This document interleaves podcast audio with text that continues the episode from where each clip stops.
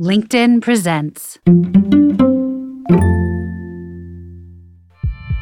I'm Rufus Griscom, and this is the next big idea. Today, David Brooks on the art of seeing others deeply.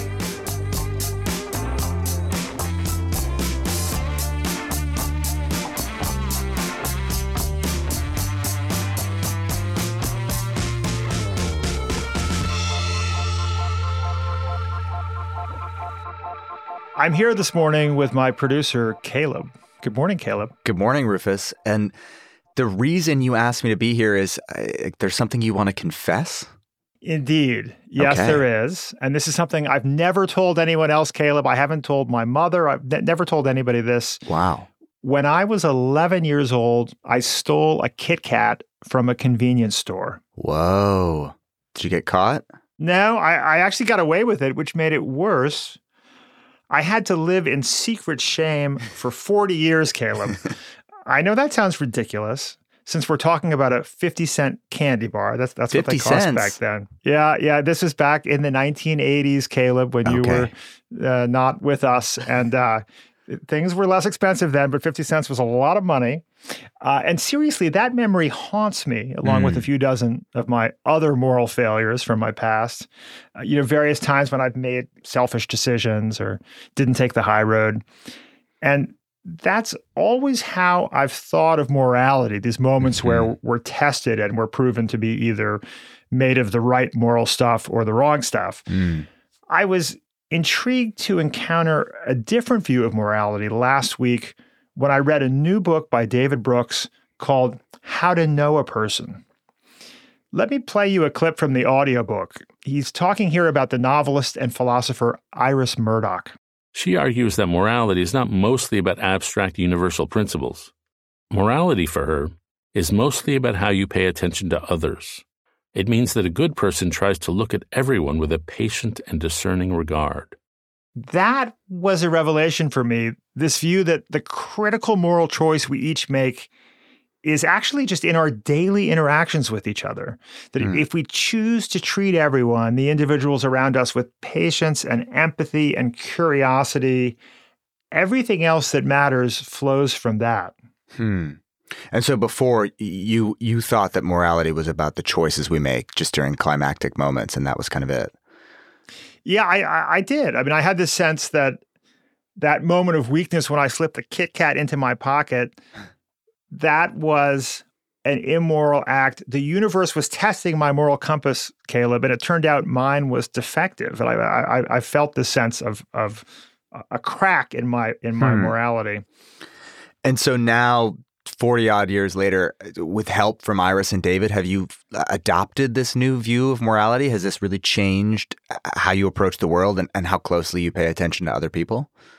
Well, I, I mean, I, I would say that I certainly prefer this idea to a world in which the line between the moral and immoral individuals is those who have stolen Kit Kats versus those who have not, for obvious reasons.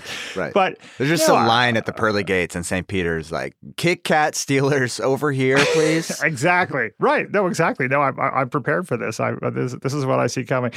But what I would say is, I think there's something appealing about this idea that what really matters is is this often subtle distinction between whether we make an extra effort to see the people around us, to really Hmm. listen to them, treat them with dignity. And that little distinction results in all these downstream effects or, uh, about how we treat others that has a profound, larger impact on the world. But it's not an easy thing to do, I think, in the end. And this is something David Brooks found out in his journey writing this book and, and, and trying to evolve as a human that resetting our thinking takes real effort. Yeah. So, on the show today, he's going to teach us some of the skills that go into seeing others, understanding others, and making other people feel respected and valued. Hmm. Well, since we're confessing, uh, I think there's something I should own up to. Oh, wonderful. Yes, I'd love to hear it. You know, going into this interview, I have to say I was not the biggest David Brooks fan. You know, I, I read his columns in the New York Times, and he's a great writer, but I just had kind of written him off as a little bit of a soppy, kind of old fashioned conservative. But as I listened to the two of you talk, as I got to know him a little bit in that process of hearing someone come alive through conversation, I realized, like, whoa, this is a guy who is soulful, he's empathetic, he's surprisingly humble for someone who's had the success that he's had. And I think for me, the biggest revelation this is someone who I actually have a lot in common with. So it was a real about face for me listening to this. It was, it was kind of it was kind of magical, actually. You might have had that feeling, Caleb, because he describes himself as a man of average intelligence with better than average communication skills. Was that did that resonate for you? It really did. I felt like he had I felt like he had peered into my soul there. I think I have gotten away with slightly above average communication skills that have masked some some intellectual uh, weaknesses within me. Well, your reframing of David Brooks, Caleb, mm-hmm. is exactly the kind of the kind of reframing that David encourages in his book, How to Know a Person. Interesting. He says, you know, we all have a tendency to diminish other people, to quickly kind of stereotype them. Mm-hmm. And I don't think it's radical to say that this is a real problem in our country right now.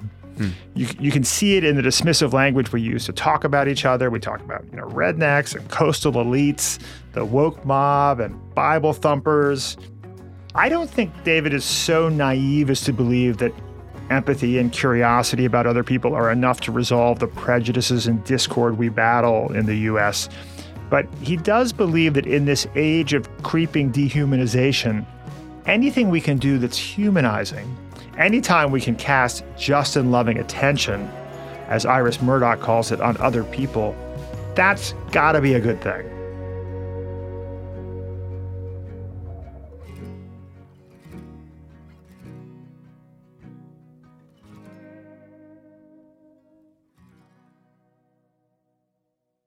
The LinkedIn Podcast Network is sponsored by TIAA. TIAA makes you a retirement promise a promise of a guaranteed retirement paycheck for life. Learn more at TIAA.org backslash promises pay off.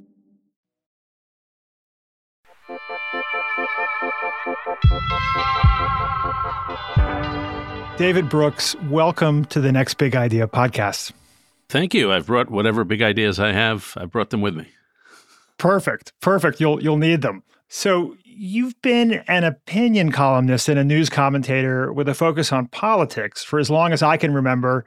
And in the last decade, you've written books like The Road to Character and The Second Mountain, and now your latest, How to Know a Person, that are more focused on human connection, emotion, character development, meaning, purpose. To what extent is this shift about losing interest in politics or or maybe losing the team, the moderate conservatives with which you were affiliated, or perhaps about climbing a second mountain, a shift in your priorities in this phase of your life, or perhaps about working on your own personal objectives in public.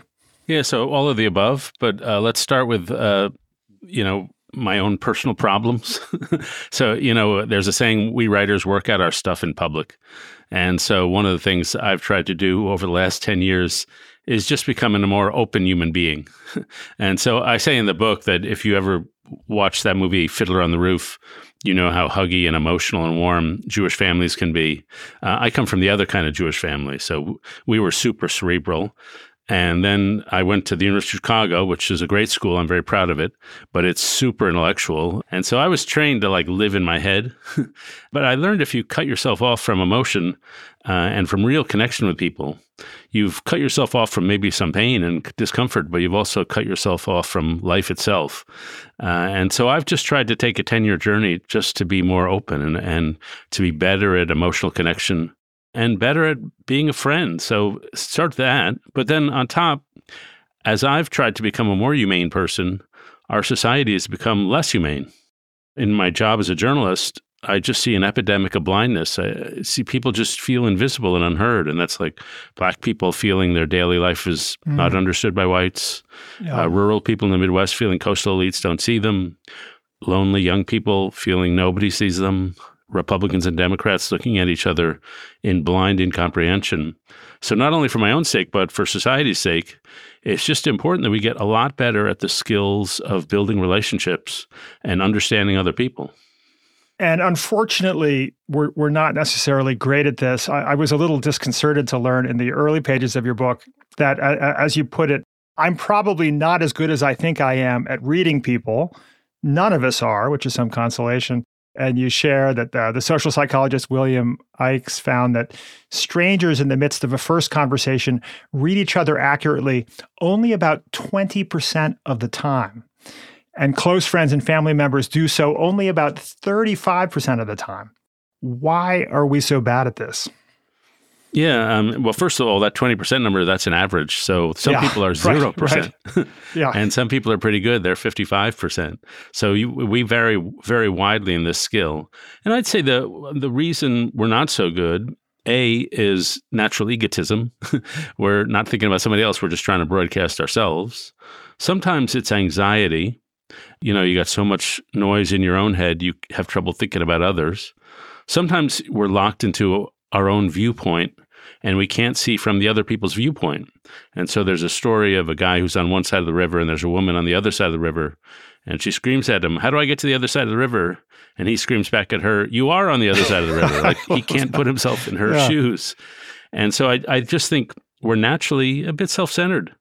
And, you know, I notice I, I come home from parties sometimes and I'll notice that that whole time nobody asked me a question. Mm. And I've now started paying attention to this, and I figure like 30% of people are question askers. Like you're, when you're in conversation with them, they ask you a lot of questions.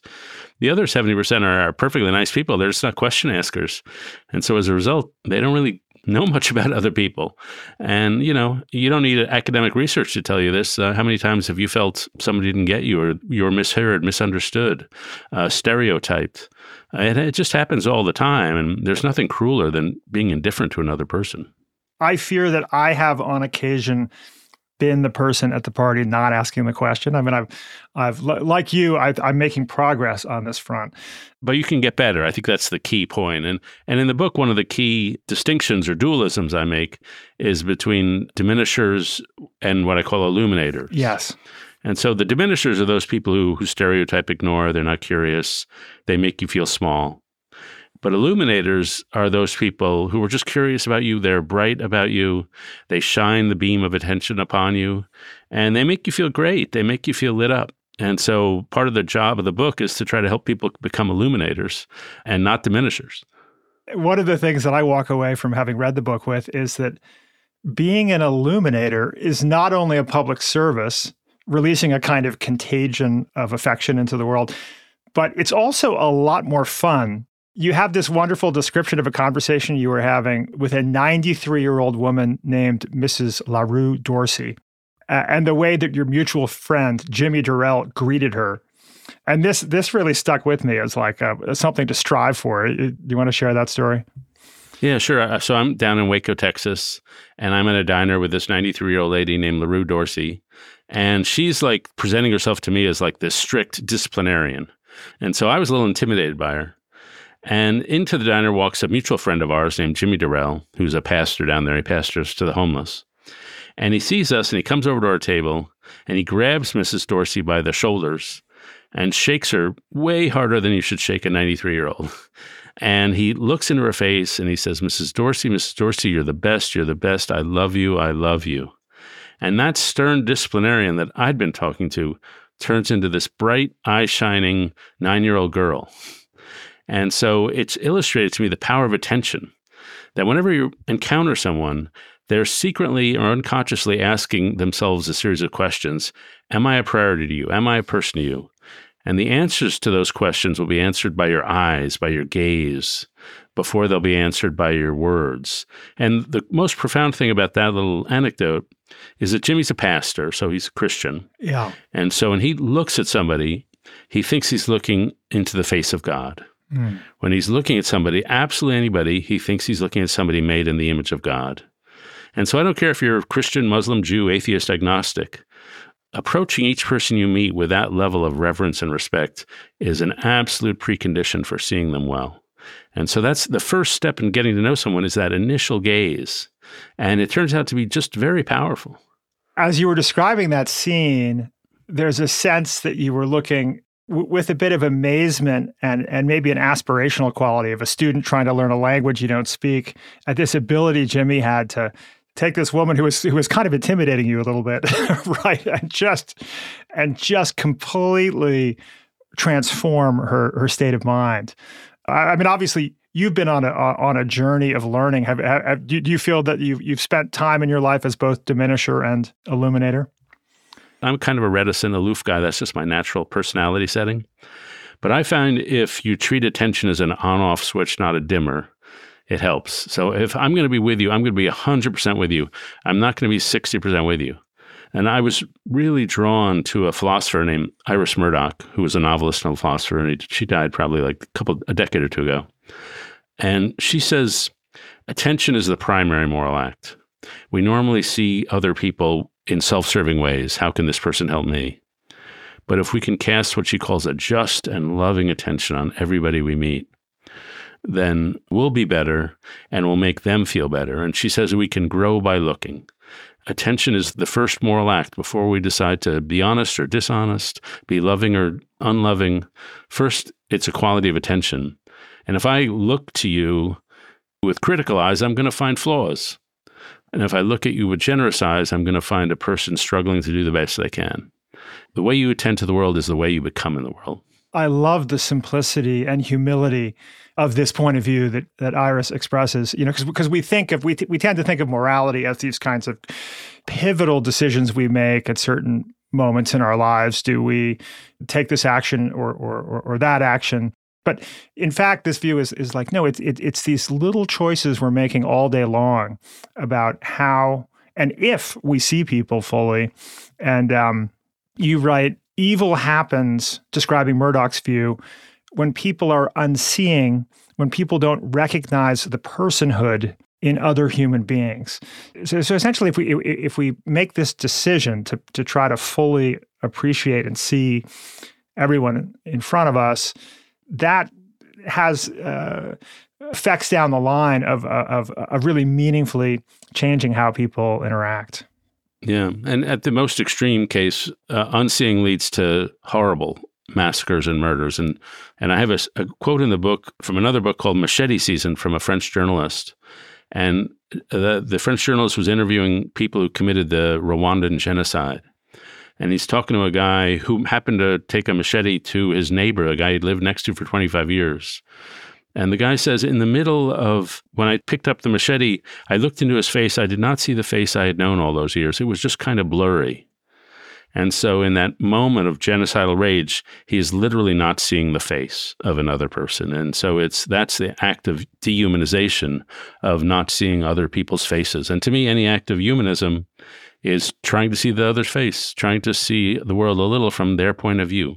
When I was in high school in, in Washington, D.C., where you are now, my father would sometimes ask me to pick up the dry cleaning or or or go get the car from the shop. And I, I would go and say, "Hey, I'm uh, you know I, am Rufus's son. I'm here to pick up the, the dry cleaning." And the guy would say, "How is your father? Please tell him that Jimmy said hi. Will you tell him that? Will you tell him that I said hi?" And I said, "Well, well sure, yeah." And, you know, and then pick up the car. Boy, I, I love your I love your dad. Will you tell him that that Lewis said hi? And so I came home and I finally said, "Dad, what are you saying to all these people?" He said, "Well, I just asked them about their lives." Yeah. And, and, the notion that such a small thing could have such a, a momentous impact really, really kind of stuck with me. I'll throw out too that my father is a is a passionately religious guy. He tried his very best to raise me as an Episcopalian. it didn't take. Uh, I couldn't quite square religion with my you know scientific understanding of the world, and I, I think I've always seen religious belief as both a positive and negative force in the world. But when I think about the positives, I do think about individuals I've known who who who radiate love and goodwill. And I wonder whether, you know, you you talk, we're talking earlier about the importance of sort of seeing the soul in the eyes of people. Do you think that is a necessary part of the equation, or or is it just additive? From yeah, your I- perspective? I, don't think you have to be religious to see people well. I mean, uh, religious people, I happen to be a person of faith. We talk a lot about being good and all that, but our actual behavior is not that much better than anybody else's. So it doesn't really take a lot of the time. But there are extraordinary examples of people who who feel like they've been lit up. And so, like, I know a guy named Pancho Arguelles who's down in Houston, and he used to run something called the Living Wheelchair Association. And they would take men who'd been paralyzed by construction accidents, mostly Latino immigrants, and they'd give them uh, wheelchairs and diapers and catheters so they could lead dignified lives. Pancho's a wonderful guy. And I once said to him, You know, you radiate holiness. And he says to me, No, I reflect holiness. That it's not me, it's it's God's love coming through me. So there are beautiful individuals, but I know people. I have a friend who um, he when you he walks into a diner, he immediately makes friends with everybody in the diner, and or in the coffee shop. And then the second time he visits the coffee shop, they all think he's their best friend. And then the third time he visits the coffee shop, they all ask him to officiate their weddings. I mean, the guy just re- radiates that exactly like your dad, Yeah, that kind of yeah. curiosity. yeah. And in, in the book, I mentioned this guy Dan McAdams who studies um, short, how people tell their life story. Mm, so he calls them in and he has four hour sessions. He asks them, Tell me about your high moments, your low moments, your turning moments. And then in the end, he gives them a check for their time. And a lot of the people just push back the check and say, I'm not taking money for this. This has been one of the best afternoons of my life. No one has ever asked me about my life story. And people just get so much satisfaction just telling a little about their life story. It's like better than money. and and, and uh, so if you give them a chance to do that, you're giving them a gift. And then on your own end, it's just interesting because, you know, I read a lot of psychology books and history and biography. Each individual life I encounter is more interesting than the generalizations that scholars make about uh, these things. I, I met a woman years ago now who was a Trump supporter, uh, but she was a, a biker and a lesbian and converted to Sufi Islam after surviving a plane crash. And I was like, what stereotype do you fit into?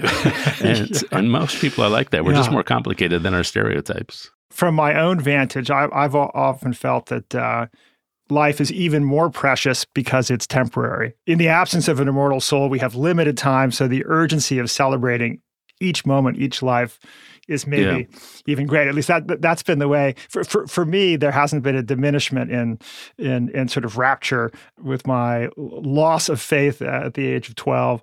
But I, you know, what has really struck me is this opportunity to learn from the the Jimmy Dorrells of the world and how that changes the world or, or that we experience. You know, so, so I, I think about like you, you write, some people walk into a room in a way that is warm and embracing.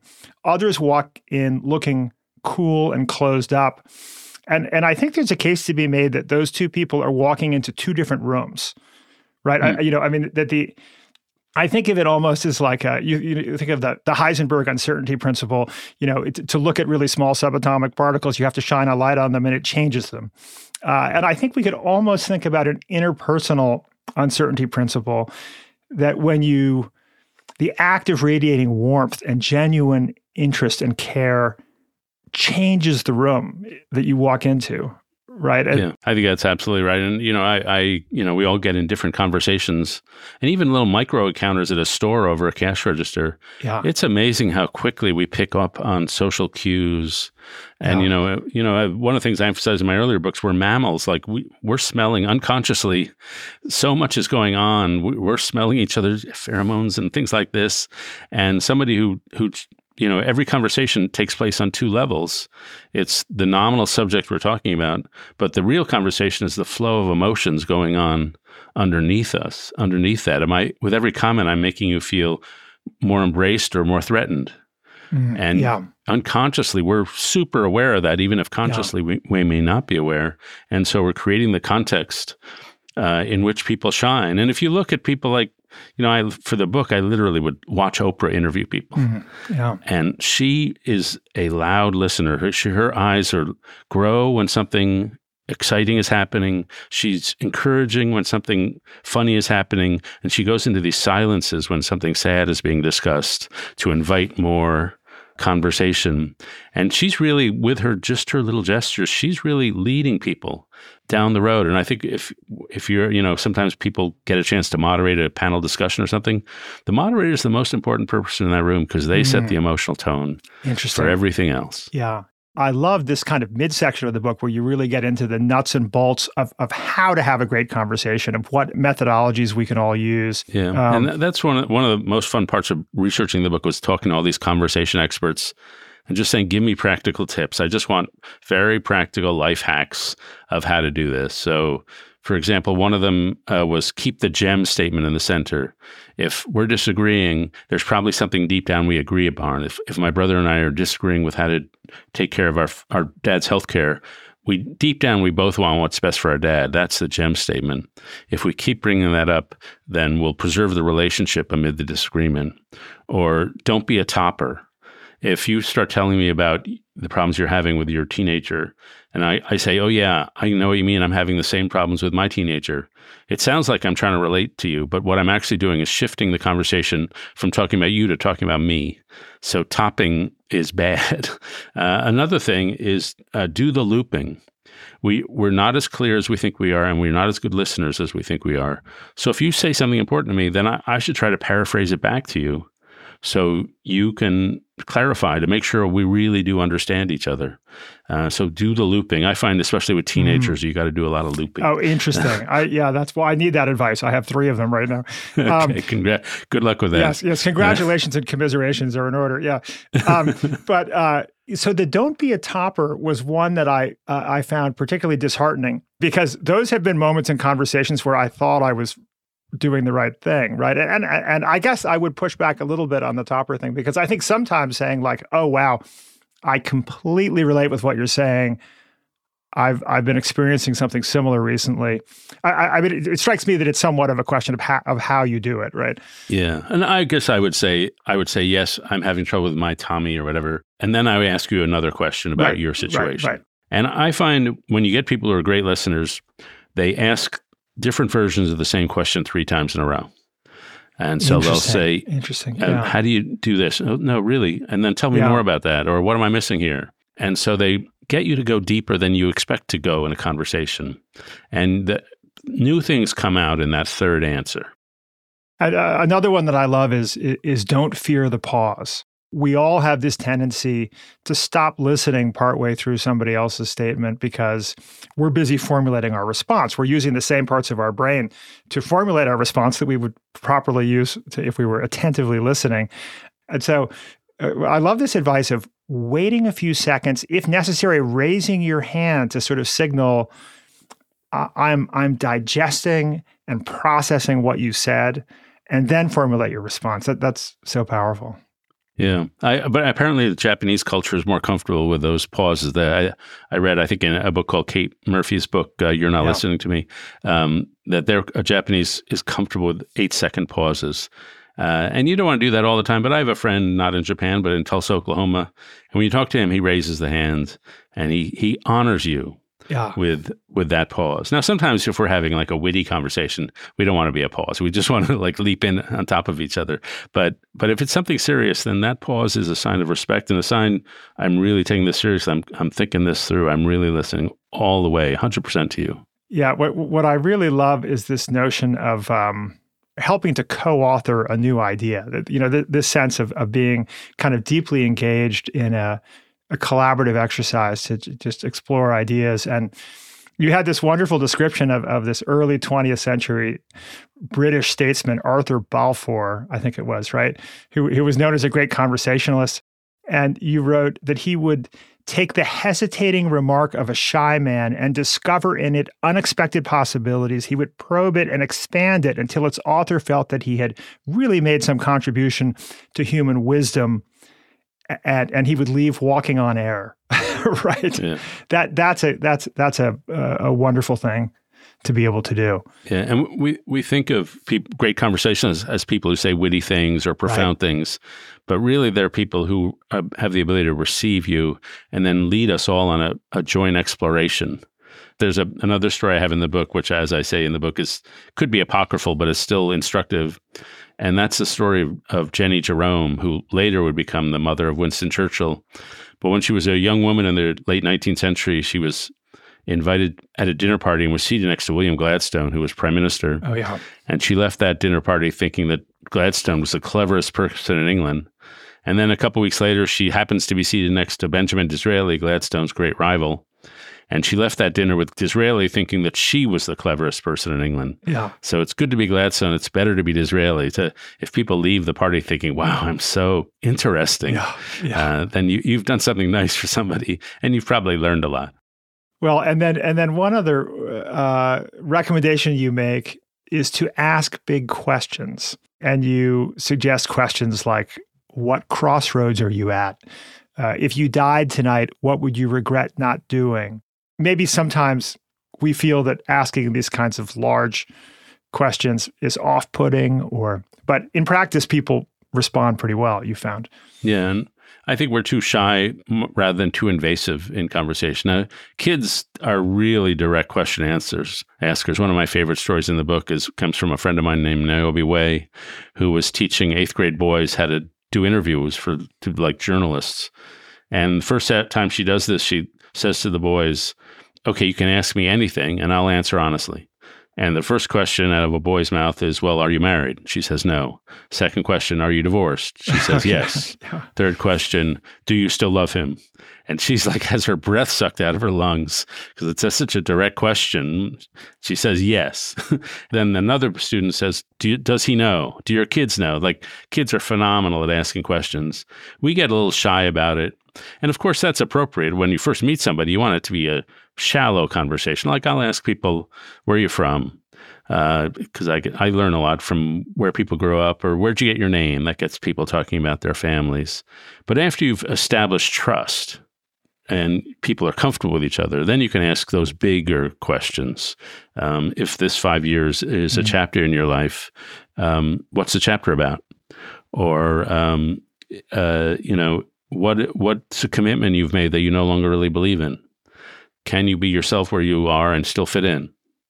And so, like, I was at a dinner party, um, well, two dinner, two different dinner parties. One with this retiring academic. He was eighty, and he's he was still in good health. He said, "What should I do with the rest of my career?" And that was a big question.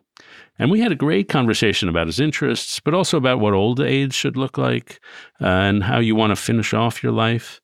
Uh, it was a great conversation. Another time, uh, we're at a dinner party, and I ask people a, wife, a question my wife always makes fun of me for asking uh, How do your ancestors show up in your life? Mm-hmm. And yeah. around that dinner table, there was a Dutch family. I think there was an African American couple. There were people mm-hmm. from all sorts of different backgrounds. And we all got to talk about our heritage, our grandparents, our ancestors, because we've all been shaped by all those things that happened for centuries leading up to our own birth. And so it was fun for each of us to like, none of us had a clear answer, but we could explore. In your journey as a as a conversationalist, one sense one gets reading the book is that you go to a lot of dinner parties, which I think is wonderful. uh, it's my hobby. I used to play golf. Now I like to hang out with people. Yeah, no, that's wonderful. I, I, it's what we should do. And when you reflect on your journey as a conversationalist, do you practice all the uh, that which you preach in the book when it comes to how, how to how to have conversations? I wish. Like I learned all these things, and some of the times I really do it. But sometimes I'll be out with people at a bar or something, and I'll have a drink, a glass of wine. Suddenly, I'm I'm I'm on broadcast mode. I'm telling I'm telling stories more than I should. I'm talking more than I should. I'm asking less than I should. So uh, I I I struggle. I, I think I'm better. and uh, you know, I yeah. I started out in my 20s or in my 30s as someone who was extremely good at avoiding intimacy. And if you made some confession to me about something in your life, I like would avert my eyes and quickly make an appointment with my dry cleaner. I'd like get the hell out of there.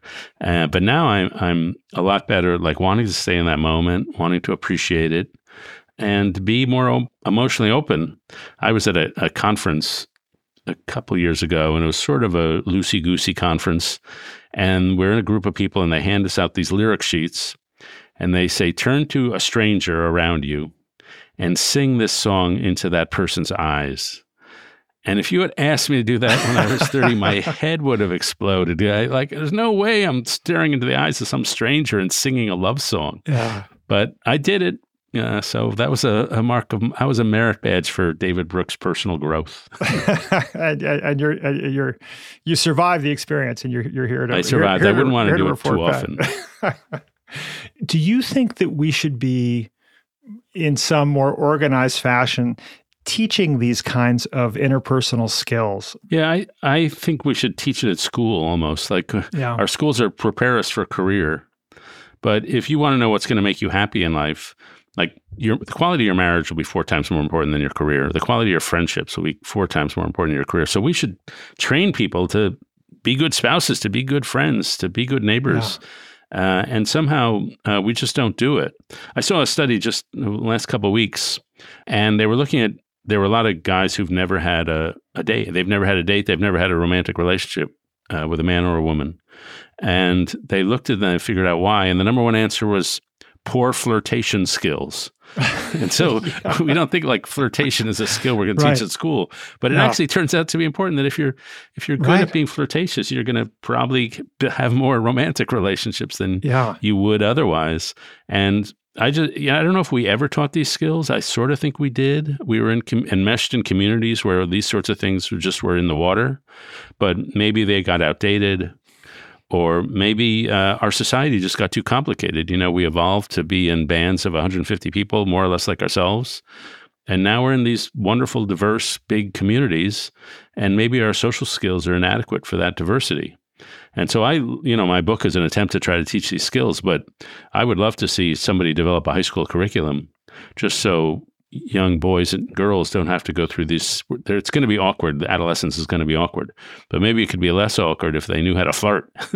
yeah, well, if if the art of flirting was one of the sections of the of the interpersonal skills course, I'm sure that it would be popular. exactly, Although exactly. it's less popular, I found when it comes from your father. I've, I, I have three teenage sons, uh, and I, I would said to them, "Okay, if you want to flirt with girls, for starters, it helps to talk with them." One of the blessings and curses of being in New York is that you are at restaurants and the tables are so close together, you overhear the other conversations. And the number of times I've been at a table with somebody, and then the next table over is clearly a first date, and usually it's the guy doing ninety percent of the talking. And I just want to take a fork and yam it into his neck and say, ask her a question, just one question. but he's like thinking he's going to impress her by talking and talking and talking about himself. Um, yeah. It's it's not, so there's more flirtation skills that need to be taught.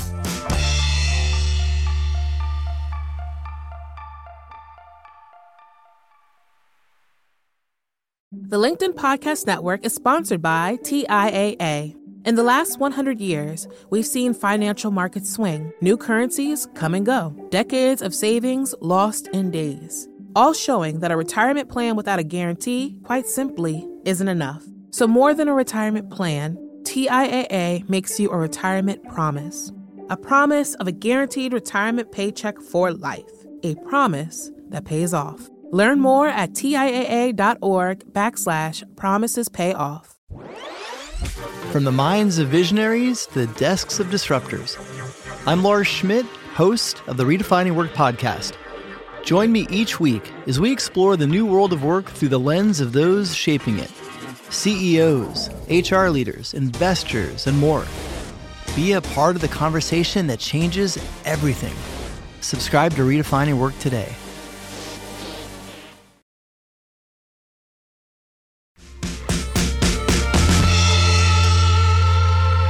You have a wonderful section about the importance of learning how to tell the story of our lives. Do you want to share share that? Well, this is another skill they should teach at school. Like, yeah. how do you tell your story? You can't know who you are unless you know what your story is, and you can't know what to do unless you know what story you're a part of. And so, it's just very important to know how to tell the story of your life. And when stories go wrong, people go to therapy because therapists are basically story editors.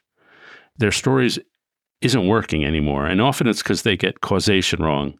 They think they're to blame for things that are not their fault, and they think the things they really are their fault, they blame others.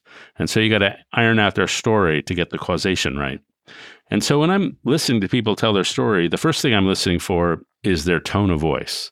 Like, are they sassy? Are they ironic? Are they cruel? Are they loud?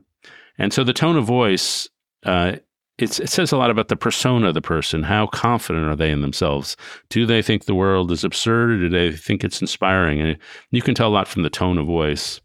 Then the second thing I'm looking for is the plot. We each pick a plot for our lives. And some people, you meet them, their plot is rags to riches. They started out poor and they've made it and they want to tell you that story. Some people, their plot is overcoming the monster. They had an abusive parent, or maybe they suffered from alcoholism, and their story is I had this challenge and I overcame the monster. And the most common plot is redemption that I was cruising along in my life, something bad happened to me, and I came back better. And that's sort of the story I guess I would tell in my life. But I always want to know what's what story are they telling? And then the final thing I want to know when I'm listening to somebody's stories is what role are they playing? And so I was reading, for example, this great memoir by the actress Viola Davis. And she's the fighter. Like she she grew up in extreme poverty. And she writes in there, and scene after scene, where my sisters and I walked down the street as a troop. We were a unit. You were not going to mess with us. So she's like the fighter. Other people are like the healer. Mm, yeah. Some people are the scholar. And even though I'm a journalist, I think my role is teacher. My great pleasure comes from learning smart stuff from other people and then sharing it with people. So I'm I'm always listening for stories and I'm trying to get my conversations to be story conversations. So there's this psychologist Jerome Bruner who says we think in two different modes. We think in paradigmatic mode, which is like an argument or a PowerPoint deck or a presentation or strategy memo, and then the narrative mode. And if we want to study science or something, we want to be in paradigmatic mode. If we want to write a newspaper column, probably paradigmatic mode. But if we want to know about a person, we want them to tell stories. And so, even as a journalist, I no longer ask people, What do you think about this? I ask them, How did you come to believe this? Then they start telling me it's some experience or some person who gave them their values. And it's just way more interesting if I can get them into story mode. This shift between paradigmatic mode and narrative mode, this sounds like something that has been a change for you, that you basically decided that narrative mode is more important for understanding the world, which is to say, more specifically, understanding the people around you, right? Uh, and that you you're you're choosing to spend more time in narrative mode, right, and less time in this in this yeah. a- analytical mode, uh, and that's a and that's a choice. But I, I think I try to do a little balance of both. So, for example, I have a chapter in there on personality types. You know, just as a geologist, they can study a rock face better because they know the different kinds of rock if I know the different kinds of personality types, I'm going to know something about you. If I know you're conscientious, then I know you're very self disciplined. I know you're probably good at exercise regimes. You're good at losing weight, but maybe you're a little rigid. And so I have that template in my head. It helps me see you the way you fit the template and the way you don't. And so I'm going to want to know a lot about the general patterns of human nature, but then I'm going to apply it to you, the unique person you are. You know, you've mentioned science a few times. I go into this only a little in the book, but I spent a lot of time talking to neuroscientists about perception. Yeah. Uh, and you know the the way perception works is not the way I thought it worked. I thought we open our eyes and you know data floods in, but if we tried to do that, there would be too much data. Our brain couldn't handle it. So the mind, it turns out, is sending out predictions or models of what it expects to see and then checking with the eyes to make sure the models are right. Yeah. So it's prediction correction. Or as Anil Seth, a, a great neuroscientist, said, it's a controlled hallucination. Yes. We're hallucinating the world and then we're trying to make sure our hallucination is roughly accurate. Yeah. And so, with that in mind, when we see another person, we have to understand they're creating their own world with their own models. And it's a miracle at all we see the same world. But we should certainly not presume it's going to be automatic that the way you see things is going to be the way I see things. In fact, it's very unlikely. And so that's why conversation is so important. I just have to ask you over and over again, well, how do you see things? And here's how I th- see things and how interesting that is different. I'm curious to know. We were, t- talking earlier about about storytelling, and you mentioned that you tell the story of your own life probably as a story of redemption. How would you tell the story of your own life? You know, I tell the story of my life as trying to go deeper throughout my life. I was always an average person with above average communication skills. In 11th grade English, the teacher, Mrs. Dewsnap, said to me, David, you're trying to get by on glibness. Stop it. And on the one hand, I was humiliated because she called me out in front of the whole room. Mm. On the other hand, I thought, wow, she really knows me well. I'm, I'm honored.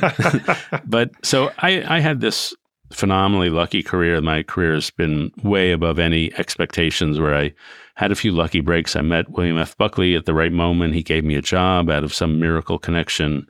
And then I got it. I just, it was a more successful career than I ever thought. But I found that career success fails to satisfy, which most everybody finds.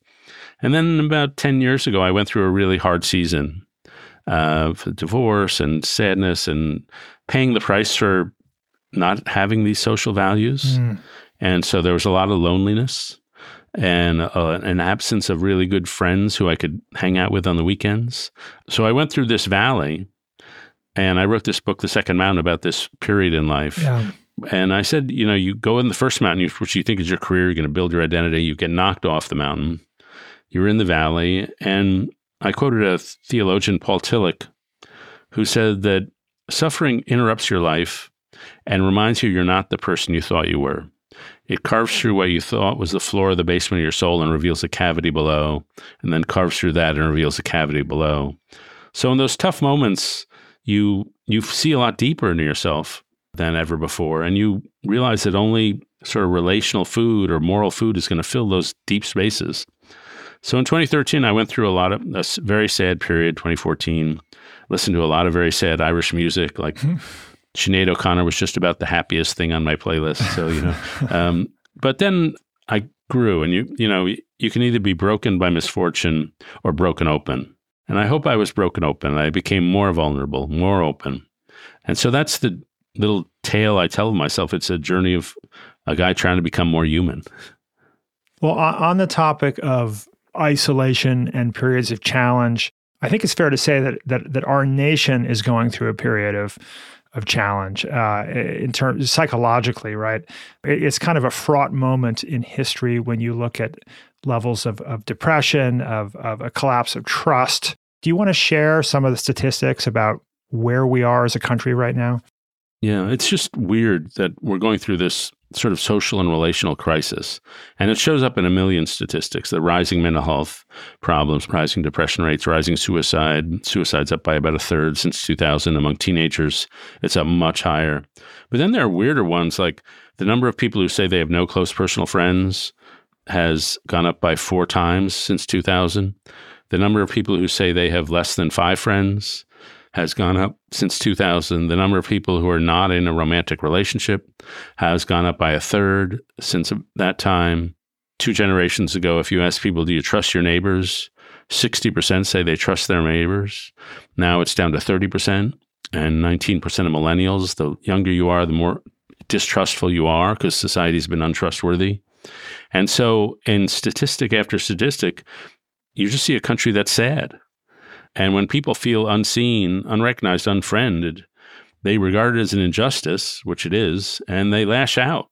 Yeah. And so periods of sadness leads to periods of meanness. And along with all the st- sad statistics, I could cite you a bunch of mean statistics, hate crimes going up, gun violence, indiscipline in school. And so it's just a social breakdown. And I've learned over the, these years, you can't have a healthy democracy on top of a sick and rotten society. Mm. And so I started, you know, nominally as a political columnist, as you mentioned earlier. Yeah. And I realized our key problems are in politics, but they're downstream from a deeper set of problems in our society. And the book is meant to be a little ray of of hope. Like, here's how we can actually treat each other better and build trust. You, if we can't build trust, you can't build trust with somebody who doesn't understand you. And so, this skill of seeing others and being deeply seen is the precondition for rebuilding trust. And if your society doesn't have trust, it, it doesn't have a lot. Yeah, and and when a when a when a population when a collection of people is isolated and dispirited, it, it opens up opportunities for demagogues, doesn't it? Is it, uh, how does this relate to what you call the politics of recognition? Yeah, well, when you feel invisible, you want somebody who will recognize you. Yeah. And if you're, say, in the Midwest, in a former steel town, and you feel you've been left behind by the economy, but not only that, the people who run the media, the people who run the universities, the people who run Hollywood, they're all from a class that has nothing to do with you and they seem to look down on you. You're going to lash out and you're going to find somebody who can make you feel seen. And demagogues do that. And then what happens is everything becomes politicized because politics gives the illusion that you're going to get what you want. It gives you the illusion of a moral landscape. There's the good guys and the bad guys. It gives you the illusion of community. I'm on my Republican team or my Democratic team. But these are all illusions. Politics doesn't give you real community. You're not like mm, hanging out with yeah. each other. You're just hating the same thing. You're not really doing moral action like sitting with the widow or feeding the hungry. You're just like getting indignant on Twitter. And so politics is a false form of social therapy that people have leapt into. But now our late night comedy is politicized, our sports are politicized, everything's mm. politicized. Mm. And we've become over politicized and under moralized as a society. We, we talk about politics too much in re- relationships and being considerate too little.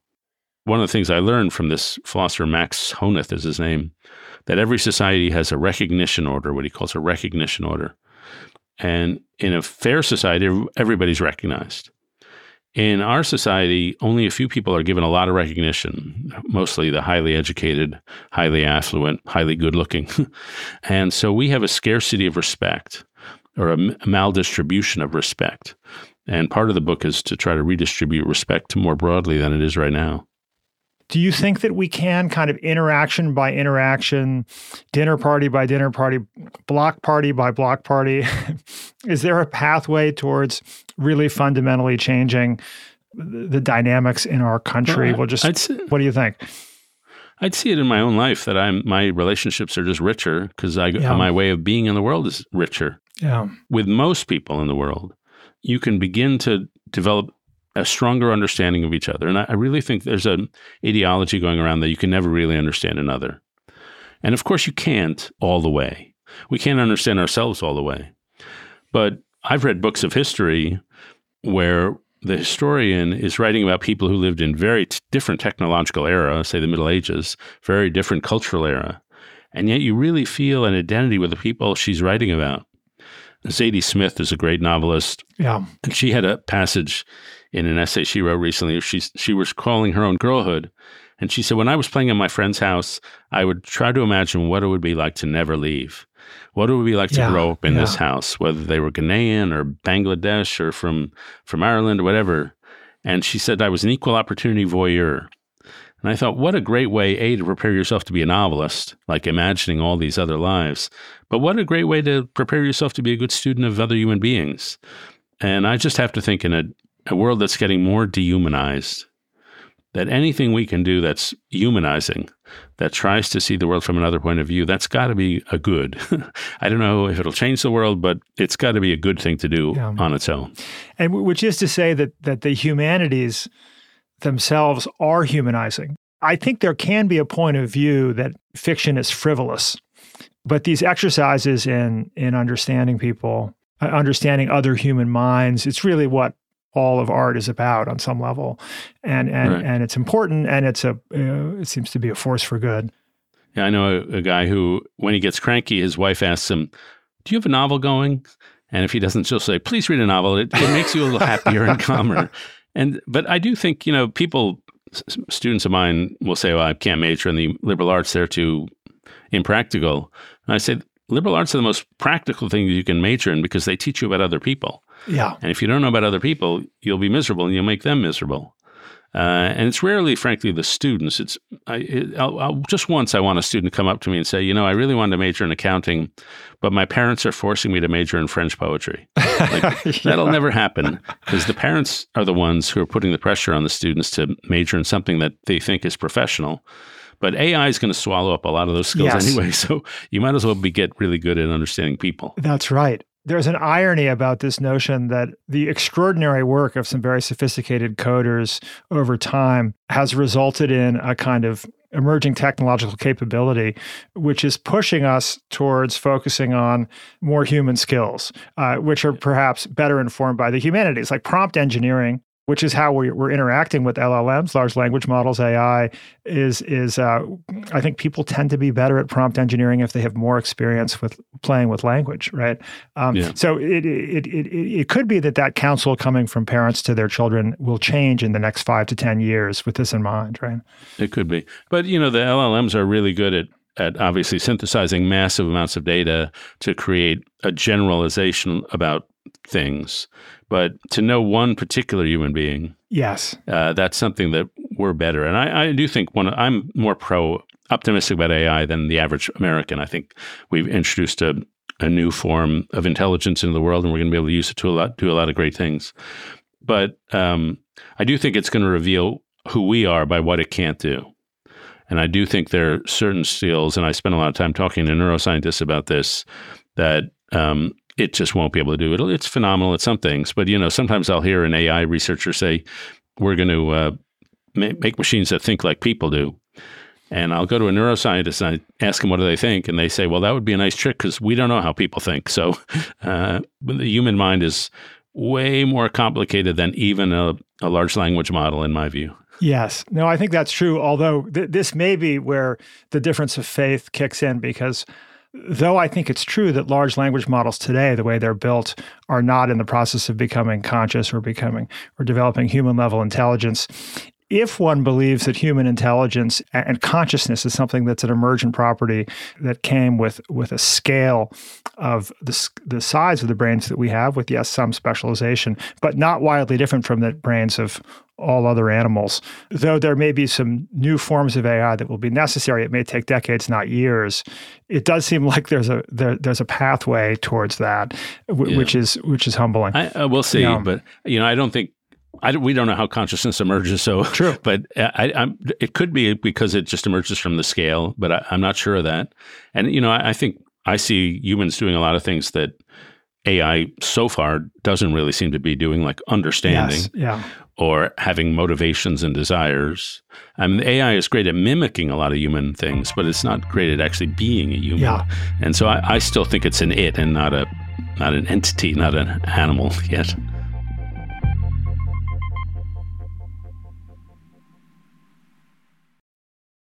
You know, I think it could be useful to take a step back and tell you a little bit more about why we do what we do at the Next Big Idea Club. We do it because our lives have been transformed by books. Fresh ideas from the world's great thinkers we find both fascinating and useful. And yet we know that books can be really long. And we have limited time. We know that you're busy. There is a universe of brilliant ideas stuck in books trying to get out trying to get into your ears. So we created the Next Big Idea app, which delivers the key insights from the best new books directly into your ears in only 12 minutes from the authors themselves. This part is important. Other book summary apps summarize books without permission from the authors, who deliver the heart and soul of these books. We want to give you the authentic article, and we want to help authors succeed. We want their ideas to be discovered. And we hope that after downloading our app, you will also buy their books. Every time someone downloads our app and every time someone subscribes and joins our community, it puts a bounce in the step of all of the nine amazing members of the Next Big Idea Club team. Guaranteed. You subscribe and you will put a bounce in our step, maybe two. Please join us. Just search for Next Big Idea wherever you get your apps.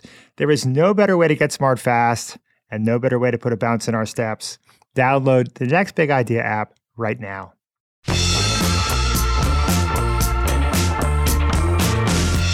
Well, I want to pose to you one of the big questions you offer in your How to Have Good Conversations section. If the next five years is a chapter in your life, what is that chapter about? Yeah, so I've had a good run professionally, and I, I used to about 10 years ago had really have good local community.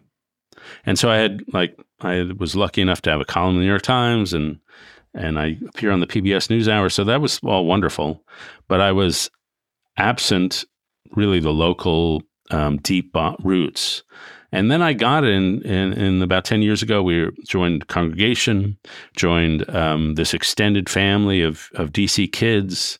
Uh, but over COVID, all that blew up there. The kids aged out, they grew up and moved away.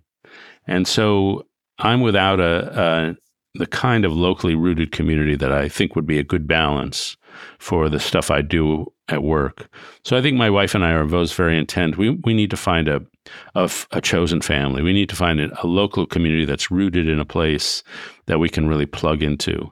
And so I, I think the next five years, aside from doing all the work I do in public, we'll be trying to find an, the kind of rooted community we experienced before. Yeah, I've I've had a bit of a view that that the way that we live today as Homo sapiens, everyone in their own white box, you know, sort of separated, may be suboptimal. Like there, there are some countries where where they're building a half dozen apartments to share a central kitchen, or their their alternative. This is a real interest for me in the second half of my life. Is is how can we rethink how we actually design how humans, you know, live right. live together. Yeah. And I'm glad that um, now uh, when the home builders ask people, would you like a senior suite in your the home we're going to build for you? 40% of people want a senior suite. They want grandma and grandpa to move in to help raise the kids. So right. we're seeing more three generation households than before. If I could just tell one more story based on what, what you said. So I, this is a story that I, I read a couple of years ago, and it was about the 18th century colonies, American colonies. And so the European civiliz- settlers are on the East Coast, and occasionally somebody they would one of them would get kidnapped by the Indian by the natives, and uh, they would try to rescue them from being kidnapped, and the Europeans would hide. They didn't want to get rescued, and there was this big population flow from the European settlers to go live with the natives, but there was no population flow of natives who wanted to go live with the settlers. And the Europeans, like Benjamin Franklin, was very bothered by this. We're, we're the better civilization and yet it, it was because in the native communities they had community yeah, yeah and they exactly. were they felt embraced by the whole yeah. tribe or yeah. whatever and so it, it makes you think our whole civilization is is maladapted that we have we're not an, like answering some basic human truths and the reverse was also true that when Native Americans were raised in, in, with the colonists, the first chance they had, they would run back to their tribes and never right. return. so a, right. people were voting with their feet in, in very clear ways. Yeah, yeah that, that's something so. to learn from that.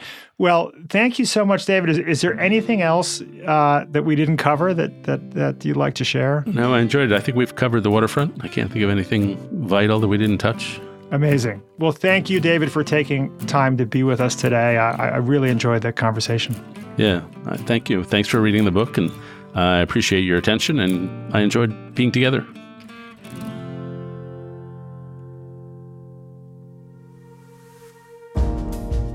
David Brooks is an opinion columnist for the New York Times and author of The Social Animal, The Second Mountain, The Road to Character, and most recently, How to Know a Person The Art of Seeing Others Deeply and Being Deeply Seen. He's also partnered with the Aspen Institute to start something called Weave, the Social Fabric Project, that aims to tackle the problem of broken trust that has left Americans divided, lonely, and in social gridlock. You can learn more about it by following the link in the episode notes. If you enjoyed this podcast, you can do the usual thing and leave us a rating and a review on Apple Podcasts, Spotify, and so on. Or you could do something even better. Follow me, Rufus Griscom, on LinkedIn. Sign up for my newsletter. It's called The Next Big Idea, and leave a comment on my post about this episode.